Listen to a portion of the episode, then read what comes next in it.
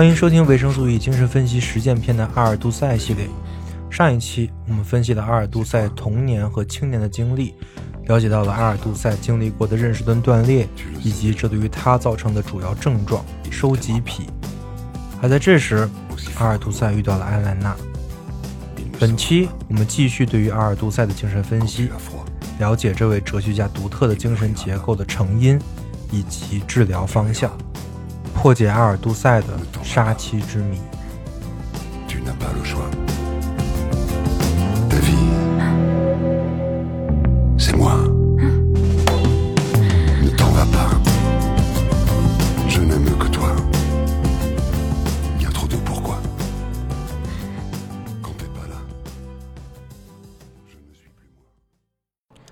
第四章，父亲的父亲。在讲述案主与他妻子的爱恨情仇之前，我们先来聊聊案主的事业。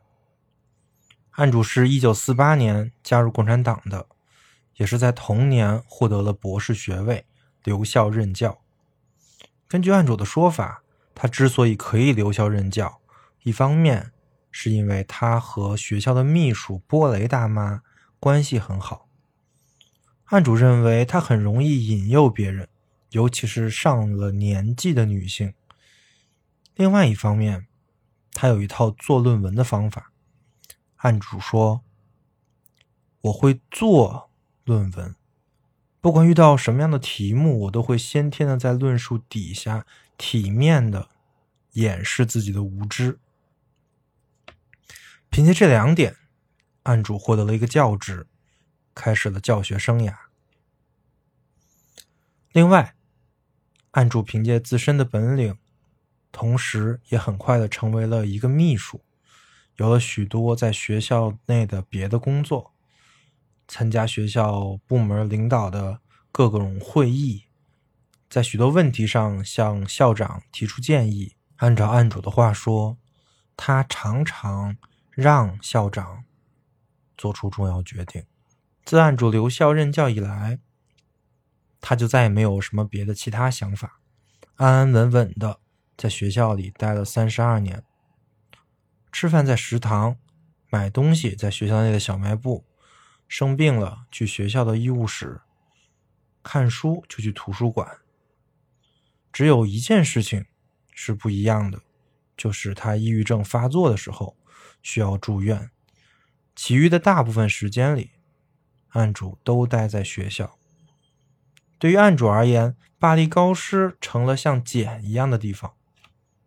案主说：“我在这地方感到温暖，如同在自己家里，不受外界侵扰，不必离开就能见到许多人，因为他们都在这里来来去去。尤其是在我成名之后，简言之，它也成了母体羊水的替代物。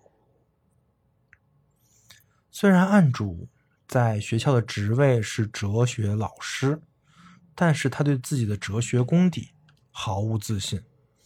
他说：“我在经典文本的哲学修养上面，毋宁是要打折扣的。我很熟悉笛卡尔、马勒伯朗什，懂一些斯宾诺莎，但完全不了解亚里士多德、智者学派、斯多葛学派。”我对柏拉图、帕斯卡尔相当熟悉，但是对康德全无了解。对黑格尔懂一些，当然马克思的一些篇章我是仔仔细细的读过的。我曾经把我的学习方法，总之是获得知识、哲学知识的方法，说成是一个传奇。正如我总是爱说的那样，我的知识的来源是靠道听途说，从我的朋友们那里。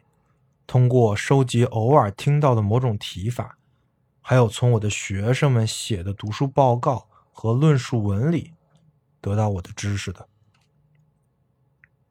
案主认为自己周围的人远比自己要优秀的多，懂得要更多，而自己只是把他们的观点拼凑、吸纳、转换，加一点自己的东西，梳理顺畅，就成为了自己的论文。在自由联想中，这一点同时让案主联想到他从高中起就一直要做的一件事儿。在案主看来，这件事叫做成为父亲的父亲。案主自以为成为父亲的父亲是他的行为准则。在高中的时候，案主曾经这么看待他的高中老师：他模仿老师的声音、动作和字体，模仿老师的语句表达方式和各种习惯，使老师喜欢他，进而使老师听他的话。汉主说，这种手法。不仅给予我影响他的力量，也可以使我能为自己而存在。但是这是一种根本的欺骗行径，让他就因为这些手法和把戏而爱我。在战俘营，案主也成为了达埃尔的父亲的父亲。他站在达埃尔的身后，为其出谋划策，控制着达埃尔。策划了出逃的路径，并且成功出逃。而在学校，案主也开始了扮演父亲的父亲的行为，只不过这次的目标是学校的秘书、校长、老师，还有他的学生们。案主说：“为了学业上的成功，为此我抄袭过别人的作业，还编造过一些引文。”又如我效仿我的老师，只是为了向他们证明自己比他们强，这种胜利便和欺骗行径合而为一了。在案主的哲学研究上，他也在扮演父亲的父亲。案主说，他知道所有名留青史的哲学家都是天生没有父亲的。这个父亲并不是指实在的父亲，而是指象征的父亲。案主说：“他们那些哲学家们生活在孤独中，在与在理论上与世隔绝，面对世界做着单枪匹马的冒险，而这就是哲学的冒险。案主自然也致力于完成这件事，但是案主并没有那么坚强，他最终还是在哲学中给自己找了一个父亲，这个人就是马克思。”当然，把马克思作为研究方向，也为案主在另一个领域成为父亲的父亲起到了关键的作用。这个领域就是政治生涯。在政治生涯上，案主也开始了扮演父亲的父亲。在一九四八年，他加入了共产党，而得益于他对于马克思的研究，案主成为了党内的知识分子，也就是所谓的笔杆子。案主和法国。共产党的高层关系也十分密切。案主说：“我自信掌握着关于党、关于党的领袖的实践的真理。这种幻想促使我在好几个场合扮演起父亲的父亲的角色。有一次，在小的办公室里，我见到了瓦尔德克·罗歇，是当时的法国共产党总书记。我对这个人充满好感。”在他面前，我依然扮演同样的父亲的父亲的角色，为他出谋划策。不过，我很有分寸。虽然案主在党内有很高的声望，但是案主的理论也一直在党内饱受质疑。案主从来就没有获得在党内获得过多数的支持。因为他的理论总是和党内当前的主要方针相悖，而做不成父亲的父亲，是案主痛苦的主要原因之一。这个欲望造成了双重困扰：一方面，父亲的父亲实际上只是指一个站在伟人背后为其出谋划策的那个人而已，这个人自身并没有什么权利。所谓的父亲的父亲。也不可能是一个一直持久的状态，就像三国中曹操的谋士，总是会变的。而另外一方面，案主也在不断的自我批判，他认为自己根本就没有这个能力站在这个比父亲还要厉害的位置上。他认为，不管是在学术上，还是在党内，还是在学校内，还是在其他的各个地方，他都是个冒牌货，一个冒名顶替者。名义上他是一个有创建的哲学教授，一个共产党人，一个党内的知识分子，而实际上，他却是一个利用他人理论进行拼凑的小人。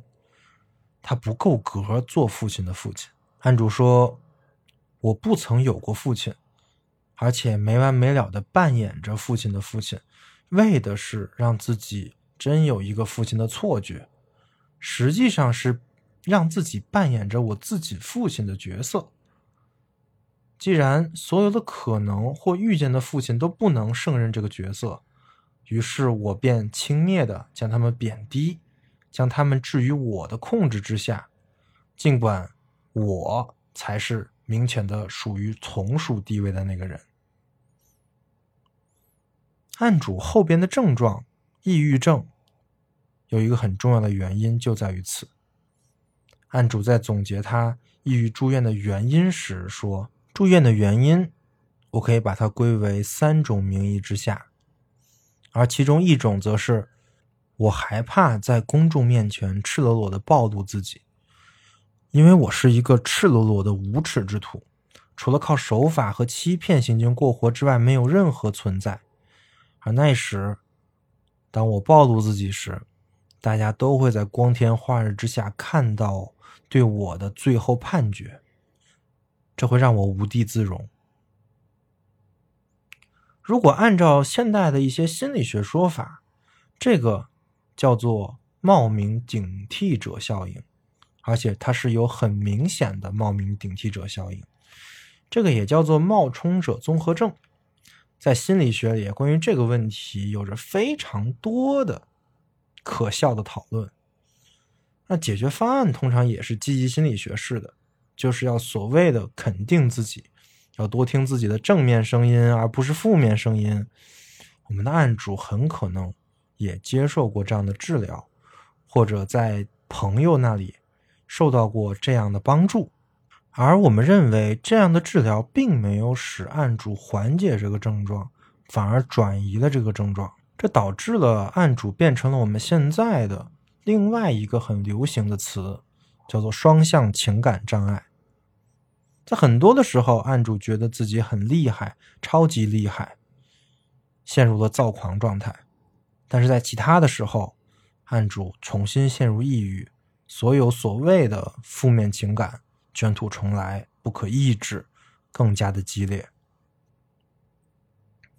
而我之所以说这个所谓的冒名顶替者效应的症状是很可笑的一个总结，是因为这个总结只是看到了一个现象，并且直接接受了这个现象，为这个现象所命名，好像这个名字就就代表了这个现象的本质一样。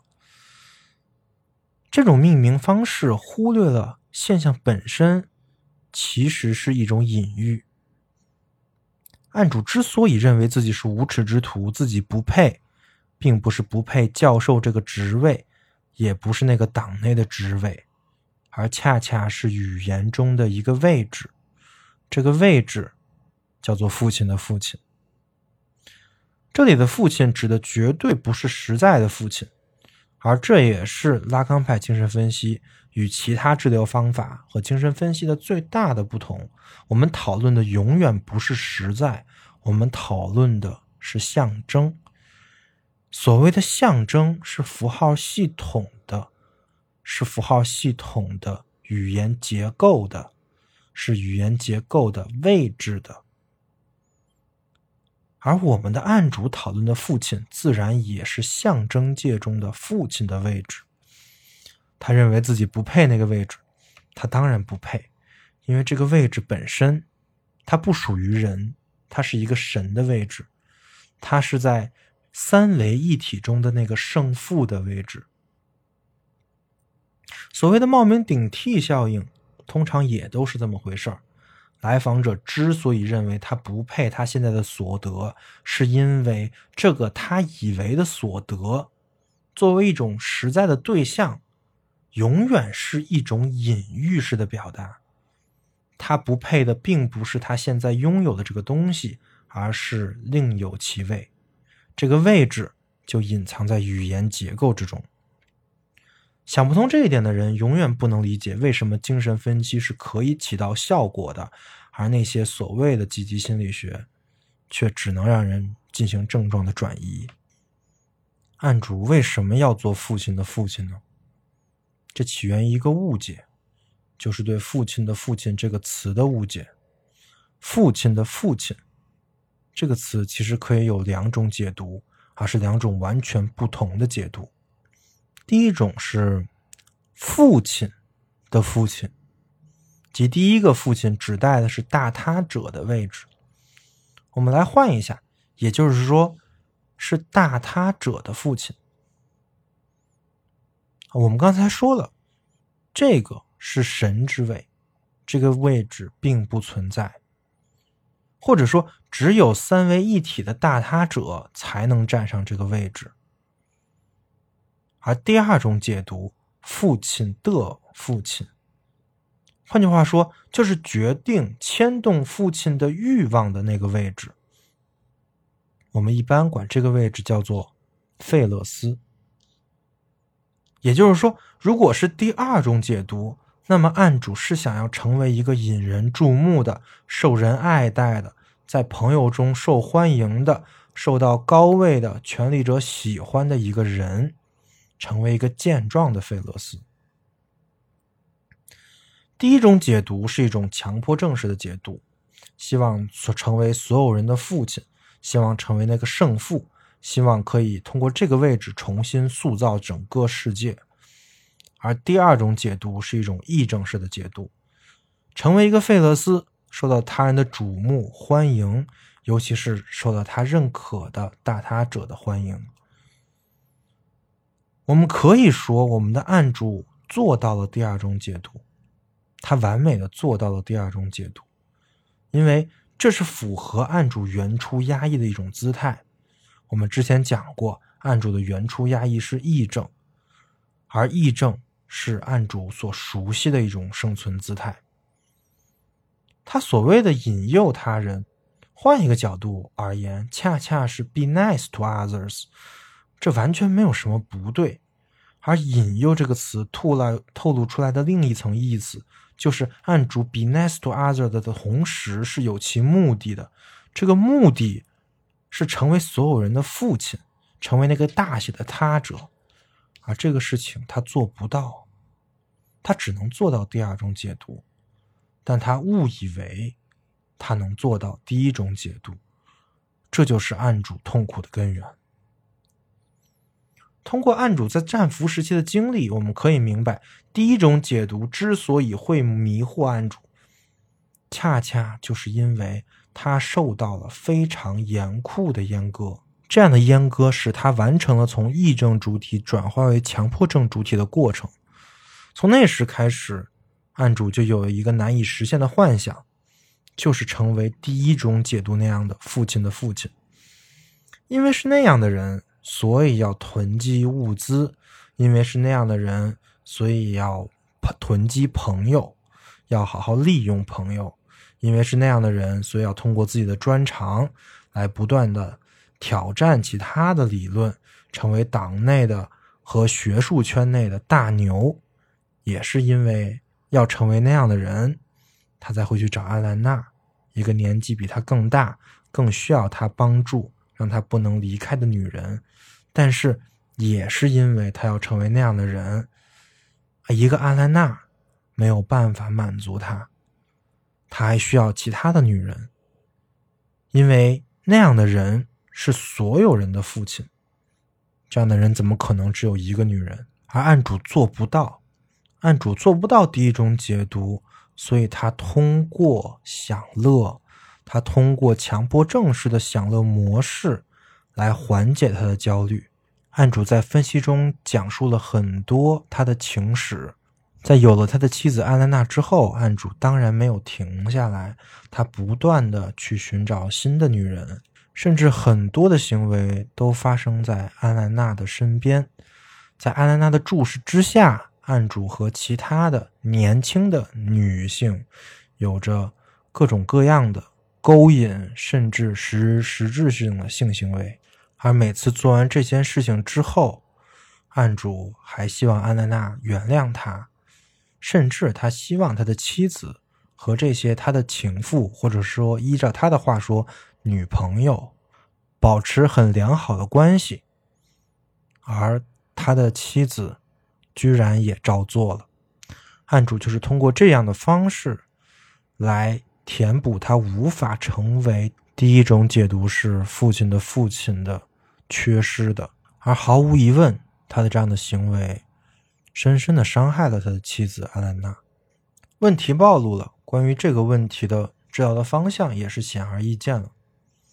在案主自由联想的过程中，一旦提到父亲的父亲，分析师就要及时的打断，并依照当时的情况问案主：是谁的父亲，或者是父亲的谁？你想成为哪个父亲？这句因误解而形成的观念“父亲的父亲”会在这种不断的打断和提问之间，逐步的消解掉他的同一性。而在案主真正意识到他的欲望之后，他的哲学、他的生活也会有着不同的变化。在案主不再执着于去争夺大他者之位、当所有人的父亲的这样的确定性之后。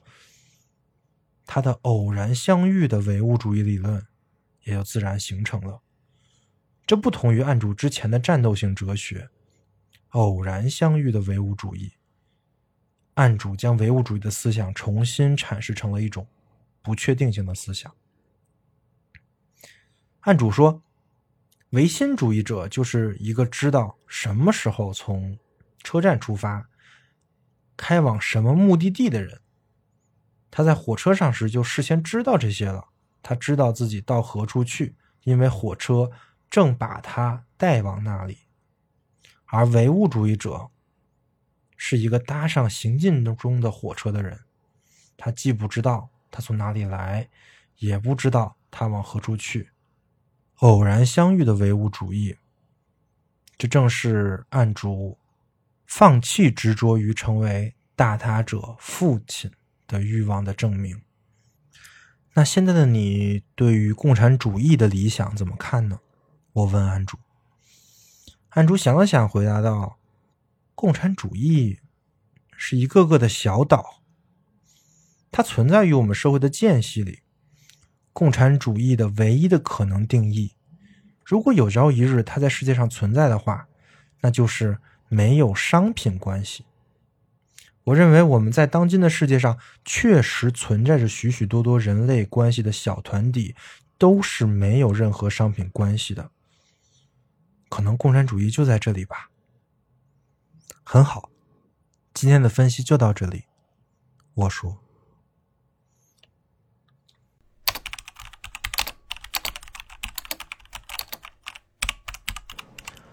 第五章，艾兰娜。我们终于同案主来到了工作的重心，也就是案主与他的妻子艾莱娜的故事。案主和他的妻子艾莱娜相识是通过案主的一个共产党朋友引荐的。那时候他们刚从一次旅行中回来，案主的朋友对于艾莱娜的描述是：她有点疯，可是她的政治智慧还有她内心的慷慨大度，那完全是出类拔萃的。我们很难想象，案主可以清楚的记得朋友的这些话，案主可以记得初次遇到安娜的细节，因为毕竟已经有几十年过去了。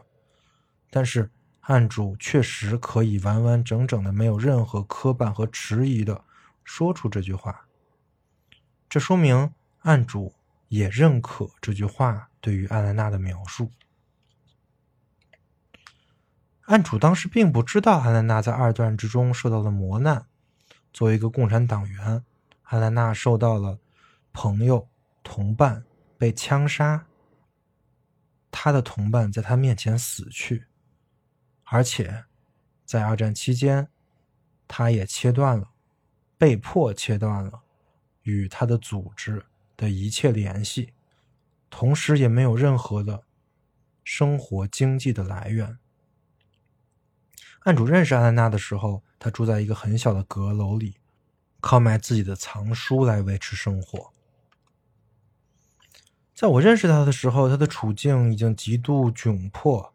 他靠卖掉马尔罗、阿拉贡和艾吕亚的一些出版著作来维持生活。他住在圣叙尔皮斯广场的一家旅店里，在最顶尖住着一层肮脏不堪的女佣人的房间。这是安主对于当时他的妻子的处境的描述。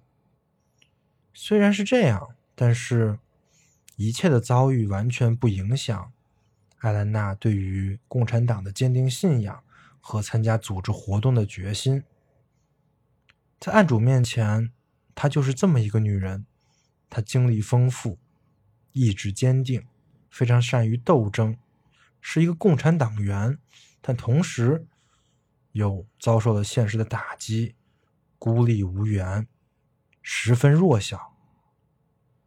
这些特点是对于案主影响最大的两个人的结合。经历丰富、意志坚定、善于斗争的共产党员，是在战俘营里照顾案主，最后和案主一起逃出来的库雷热；而遭受现实打击、孤立无援、十分弱小的，正是案主的母亲。案主是这么形容他的妻子的。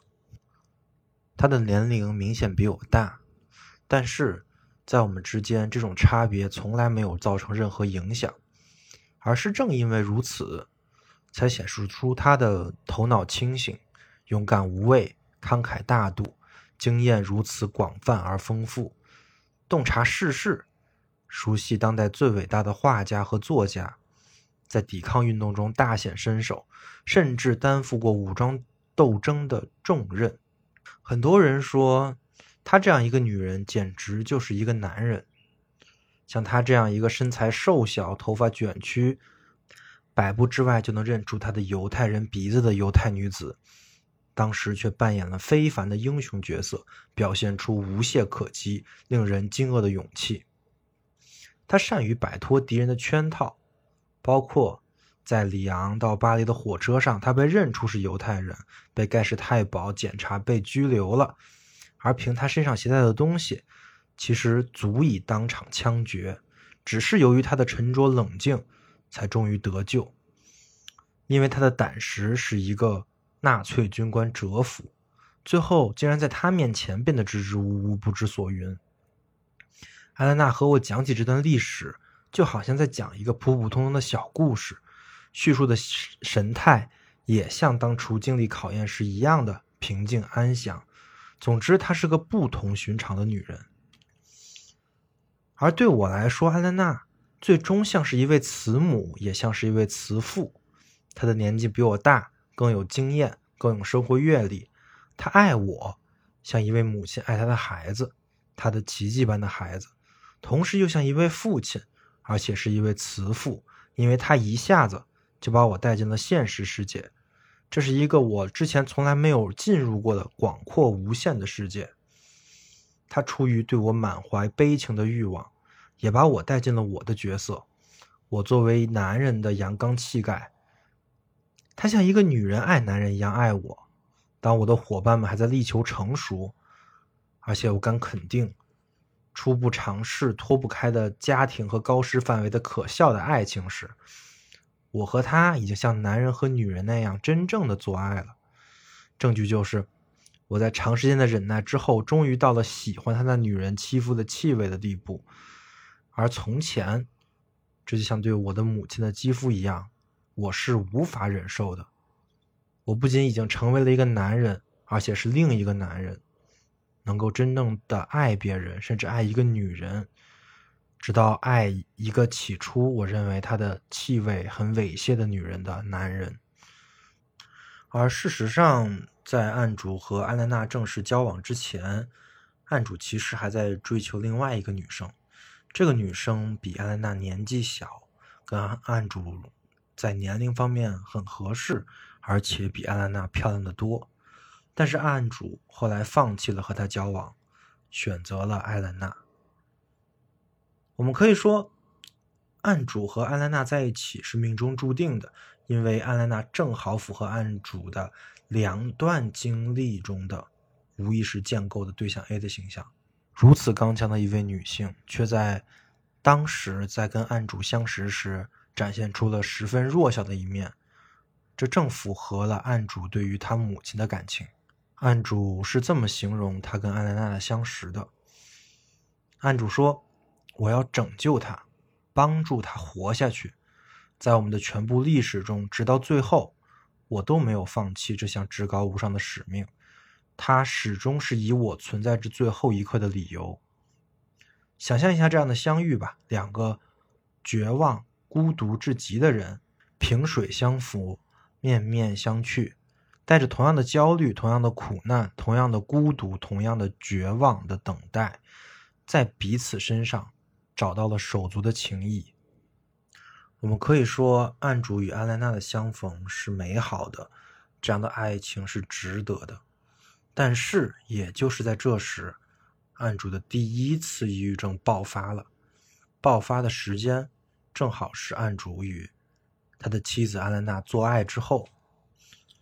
案主说，事发的当时情况是这样的：安兰娜坐在我的床上，在我身旁拥吻了我。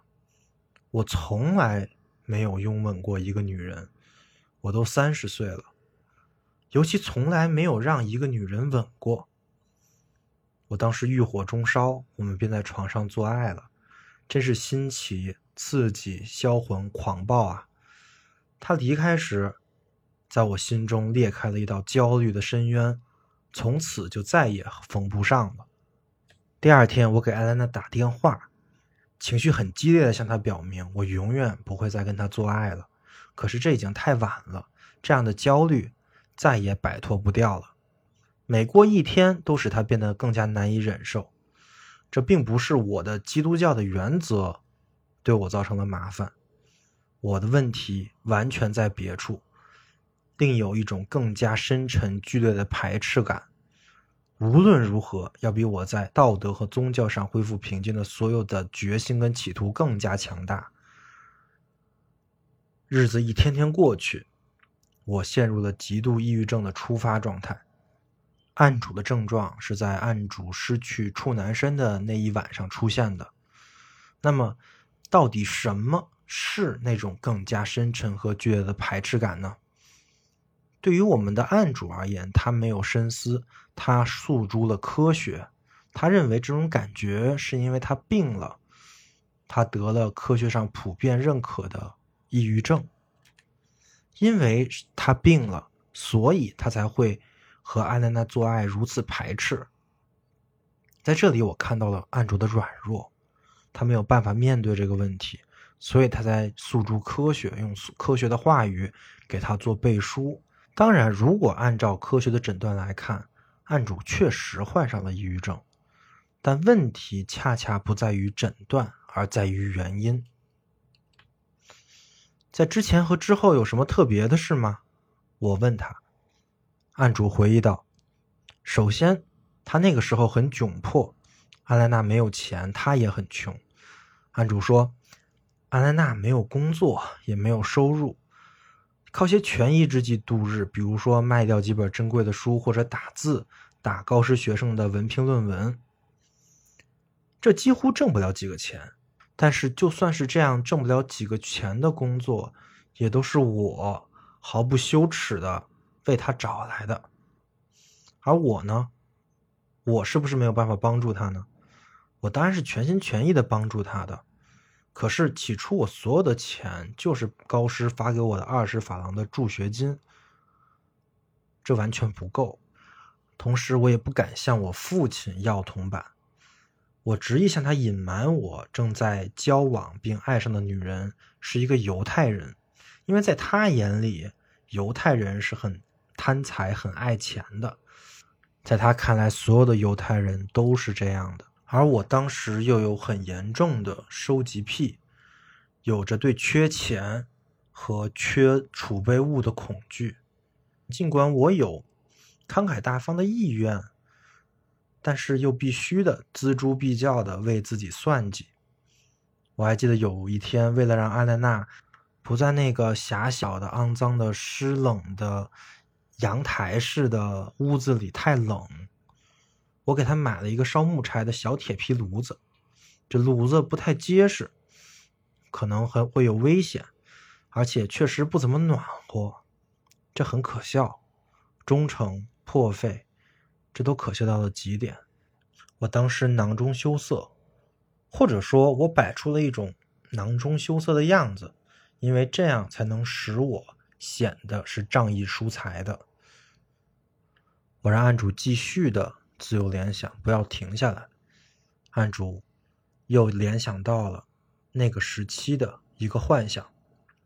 案主说，在我从战俘营遣返回来的时候，我住在摩洛哥我父母家的期间，我曾如此强烈的有过这样的幻想：我确信自己染上了性病，并且永远不能真正的拥有男人的器官了。同时，这让案主想到了小时候。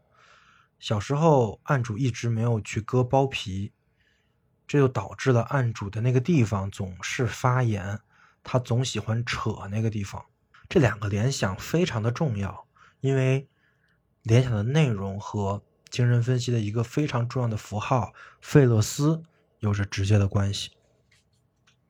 而和阿兰娜做爱这件事情，失去自己处处男之身的这件事情，也是一个。费勒斯在场的重要场景。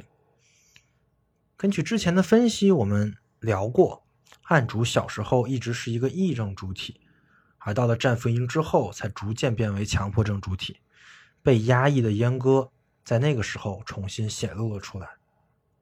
癔症主体是不会认为自己拥有费勒斯的，他甚至都认识不到，所以癔症主体绝对不会去恐惧自己染上性病。可能会失去费勒斯的这样的问题，所以案主小时候并没有觉得那个地方发炎去扯那个地方有什么样的问题，而经过战俘营之后，尽管案主在那个时候完全没有任何的性行为，他也会去担心他的费勒斯可能失去，这是一个典型的强迫症式的症状。而这种担心也恰恰说明了一个原初压抑、原来的主体型是癔症的一个男性，在经受到了社会的规训，转化为强迫症结之后之后，最容易面临的问题就是对于自己拥有费勒斯这件事情毫无信心。从这一点我们可以了解到，因为小时候的晚熟以及战俘营的经历。这造成了案主的重新拾取了对拥有费勒斯的渴望，但同时也加大了他缺乏拥有费勒斯的焦虑。案主一直认为自己并不拥有费勒斯，而这件事情是他焦虑的源头。接下来就是这个重大的事件——案主和艾莲娜做爱这件事情了。这件事情对于案主的象征意义巨大，原因也很简单。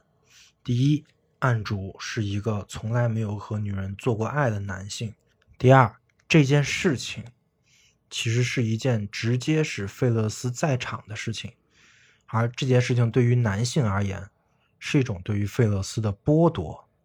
毕竟在一段时间里，案主的费勒斯被女性没收了。当然，这个不能讲太细，讲太细博客可能会因为涉黄而下架。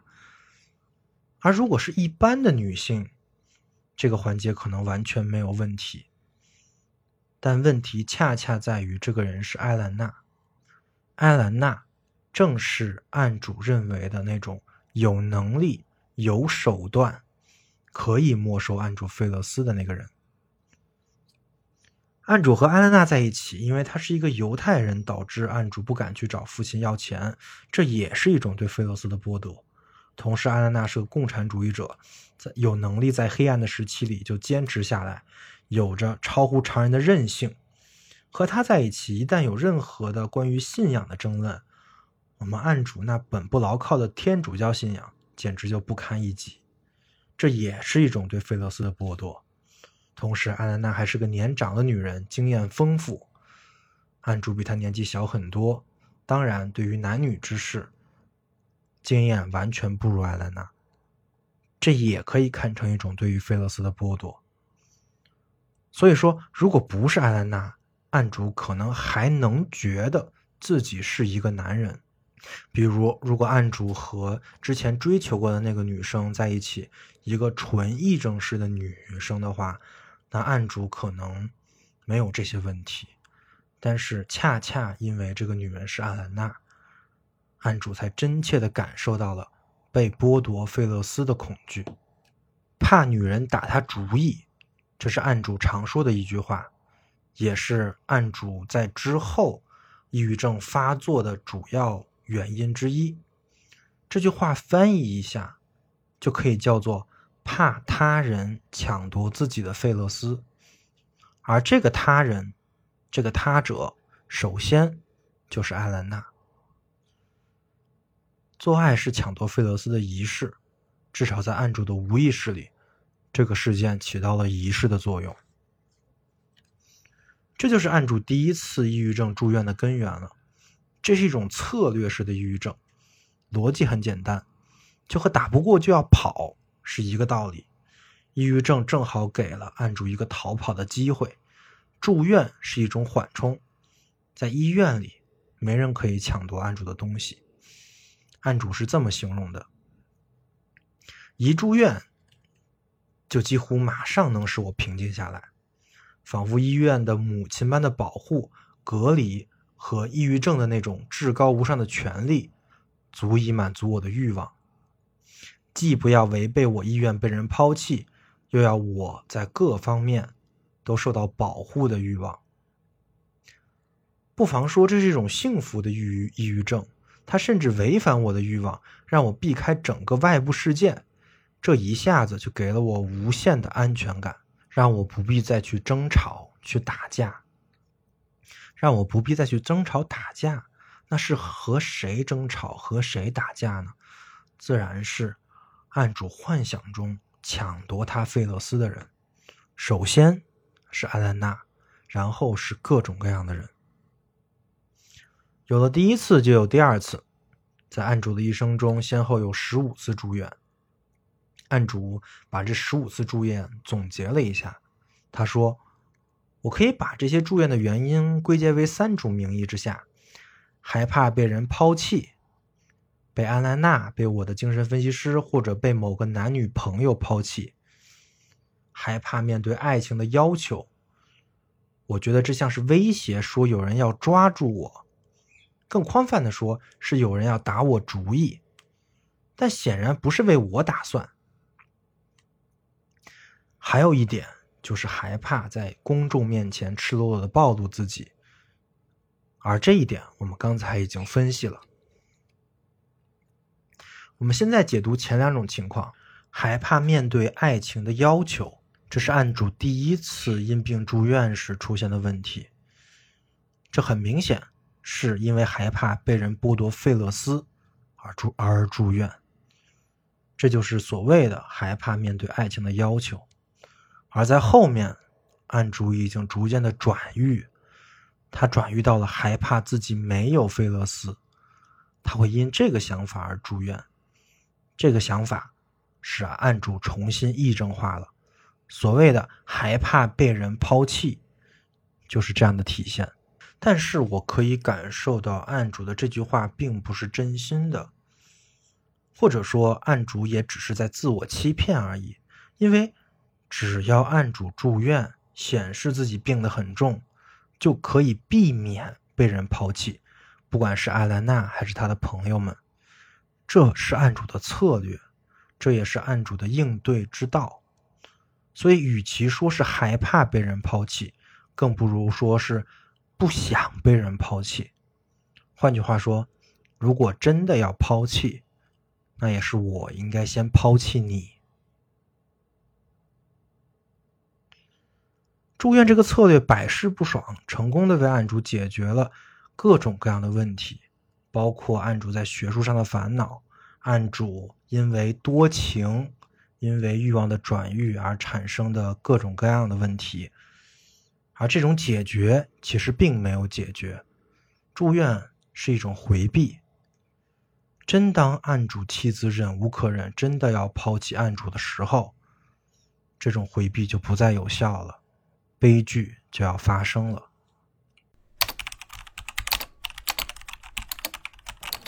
第六章，杀妻。多次的住院与药物治疗虽然为案主提供了一些策略性的庇护，但是也对案主带来了一些不可挽回的事情。这个代价就是案主的精神状态在间歇性的使用药物治疗之后变得不再稳定了。非必要不吃药，这是我面对分析、面对来访者的一个信条。这并不是因为药物没有效果，而恰恰因为所有的精神效应药物都非常的有效，但是这些效果并不作用在患者的症状的原因的层面。而在于改变患者精神的介质的稳态循环层面。目前绝大部分的抗抑郁药物的病理学都指向了神经递质，包括血清素、多巴胺等等。药物是通过改变神经递质的分泌、受体的敏感度或者代谢速度等等等因素来起作用的。这意味着服药就会打破人体本身的。体内神经递质的稳态，而一个习惯于服药和断药的人，体内的神经递质循环会经历数次的变化。人体，尤其是人的神经系统，是一个复杂系统。对于这种基本状态的不断变化的操作，很难说会有什么不良反应或者有什么负面效果。而我们的案主作为一个住过十五次院。使用过各种抗抑郁药物的老病号，长期的停药断药导致的身体稳态变化的情况，使他对于药物的副作用的概率大大增加了。一九七九年底，案主因为消化大的问题做了一个小手术，这个手术需要全身麻醉，而麻醉剂也是一种改变神经介质的药物。只不过这一次是不得不用，但是一切的悲剧就是由此开端的。案主做完手术醒来之后，就开始了与之前完全不同的一种新型抑郁表现。这种表现可能是由药物的不良反应引起的，这是一种生理性的抑郁。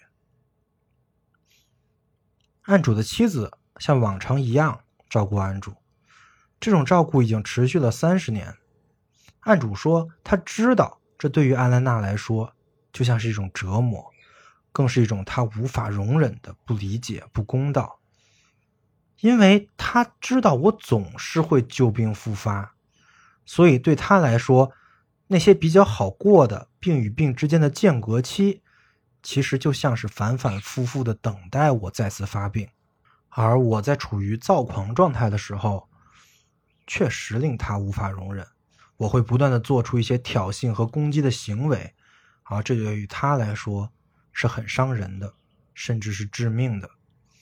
但是这样的事他总是在独自忍受，不论是漠不关心，还是愚不可及，还是什么别的原因，他都是在独自忍受。但是这一次是不一样的，我们刚才讲过了，这一次很可能是一种生理性抑郁，但是案主不知道。当然，艾兰娜也不知道。其实症状还是很明显的。这一次，案主出现了很多之前没有过的症状。案主说：“我那时候进入了一种半意识的状态，甚至有时候是完全无意识和精神错乱的状态。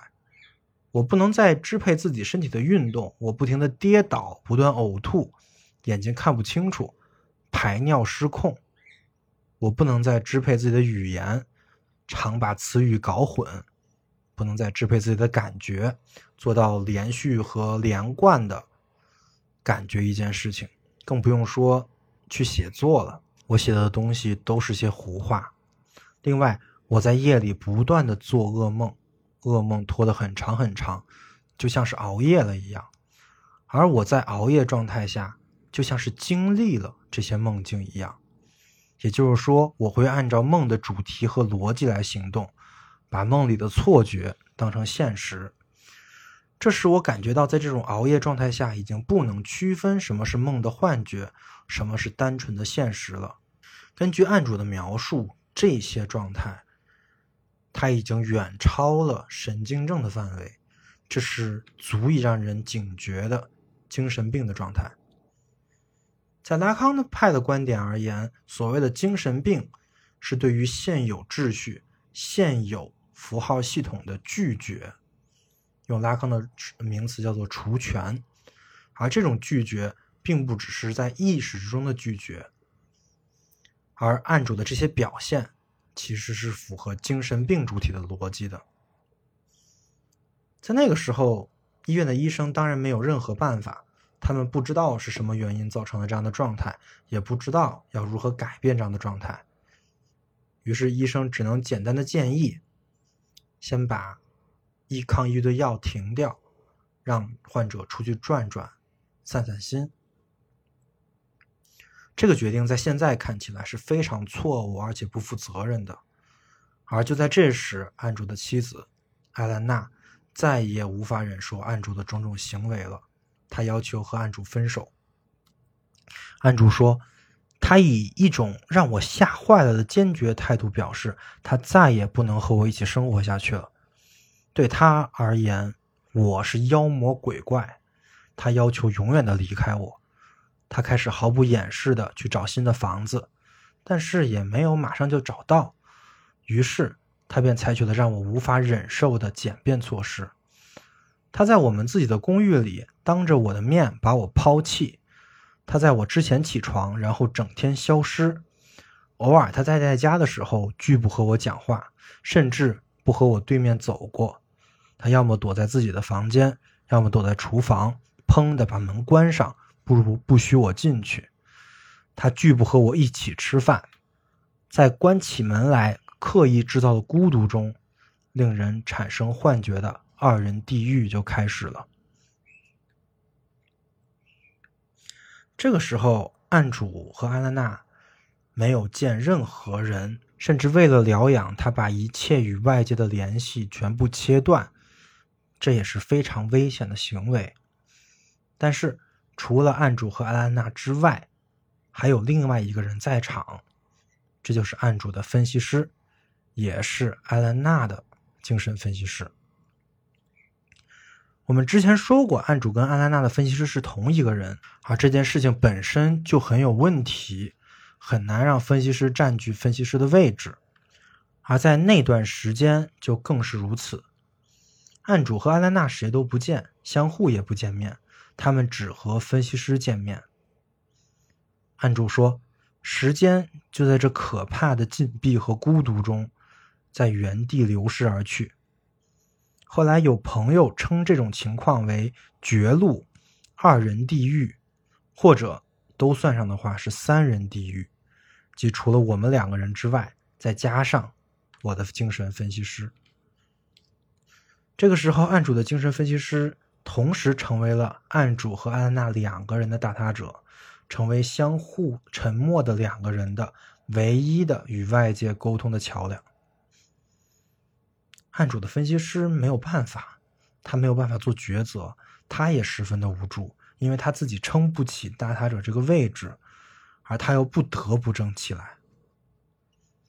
分析师在这种状态下持续了数天之后，终于同案主说：“你需要住院，这种情况不能再继续下去了，这样的局面不能再继续下去了。”而恰恰是这个时候，安娜娜也和分析师说：“希望案主晚几天住院。”分析师犹豫了，而正是这个犹豫，就导致了在这几天之内。案主亲手杀死了他的妻子艾兰娜。于是分析到了最后一步，我要求案主说出他杀死艾兰娜的全部经过。案主是这么说的：“那是在师范学校的公寓里，我穿着睡衣站在我的床前。这是十六日星期天的早上近九点，在我面前，艾莱娜仰面躺着，她也穿着睡衣，她的骨盆抵着床沿，双腿随意的垂向地毯。我挨紧她跪着，俯向她的身体，正在给她按摩脖子。我经常会默默的给她推拿、按摩脖颈、后背和腰。不过这一次，我按摩的是她的脖子的正面，我用两个拇指放在他胸骨上部的肉窝处。然后斜着用一个拇指向右按，一个拇指向左按，慢慢靠近他耳朵下面比较硬的部分。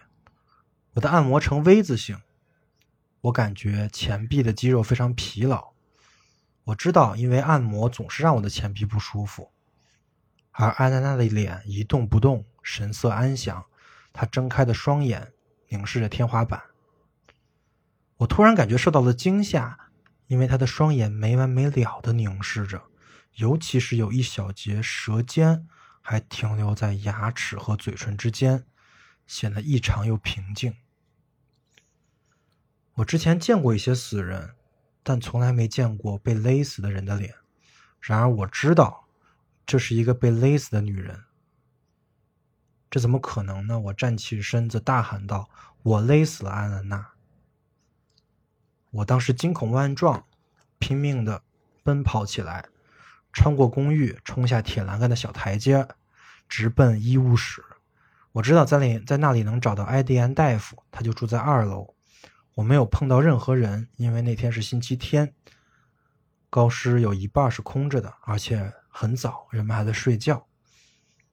我三步两步的爬上医生住处的楼梯，嘴里就一直在喊：“我勒死了安娜娜。”后来医生去报警了，报完警之后他回来了，他给我打了一针，我跟他又走过我的书房，我看到有个人，但是我不知道是谁，在那里要取走我从高师图书馆借的书。这个时候医生提到了医院，然后我就坠入了黑夜，不知道什么时候我就在圣安娜精神病院醒来了。案主说这段经历的时候。十分平静，就仿佛这是他人的事情一般。但是对于掐死安娜之后的事情，他却描述的又十分详尽，就好像从那个时候起，案主才找回了自我意识一样。你听说安娜娜要抛弃你了，你恨她吗？我问案主。案主说：“我爱她，我爱她爱到要死。”那你的分析师呢？你恨他吗？说不定你的无意识是想要杀死你的分析师呢。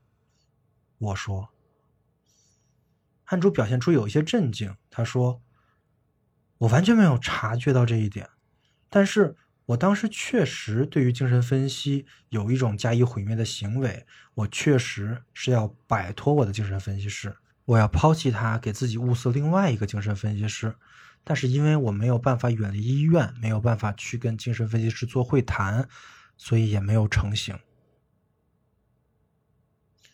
那或者你恨的是你自己？你那时候想毁灭你自己吗？我继续问。案主说：“我有一个女友，她曾经和我说，我最不喜欢你的地方就是你想自我毁灭的愿望。所以我确实想过这个问题。”我想毁了我的书，我的人际关系，我的一切，因为我从来就不存在。在毁灭了所有亲近的人，我所有的支持者，我所有的依靠之后，再得出自我毁灭的结论，还有这，还有比这更好的不存在的证据吗？我提了三个问题，也有三个答案。我说：“是的，我给了三个答案。”案主回答道：“你也能想到更多的答案吧？不管怎么说，你成功了。现在的你确实被抹杀的存在，只不过你现在还有一些机会，可以去重新掌握你的存在。精神分析不是牧师，我没有让你变成一个所谓的善人的义务，当然更没有惩恶扬善的义务。”我能做的就只有这么多了。在我们分析结束的时刻，你是自由的。来日方长。之后，我们结束了分析，案主逐步的找回了生活的节奏，又渐渐的重新掌握了所有的事物、友谊和情感生活。虽然这个时候距离案主的死亡仅剩了短短五年，但是这就足够了。毕竟，来日方长。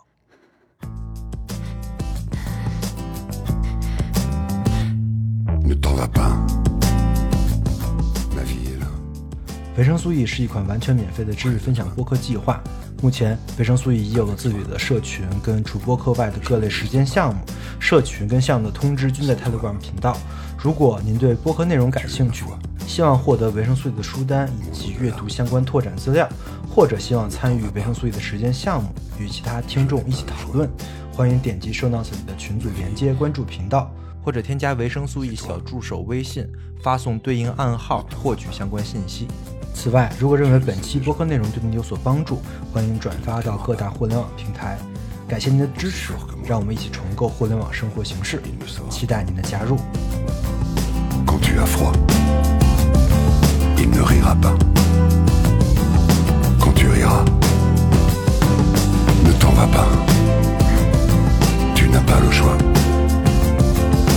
c'est moi.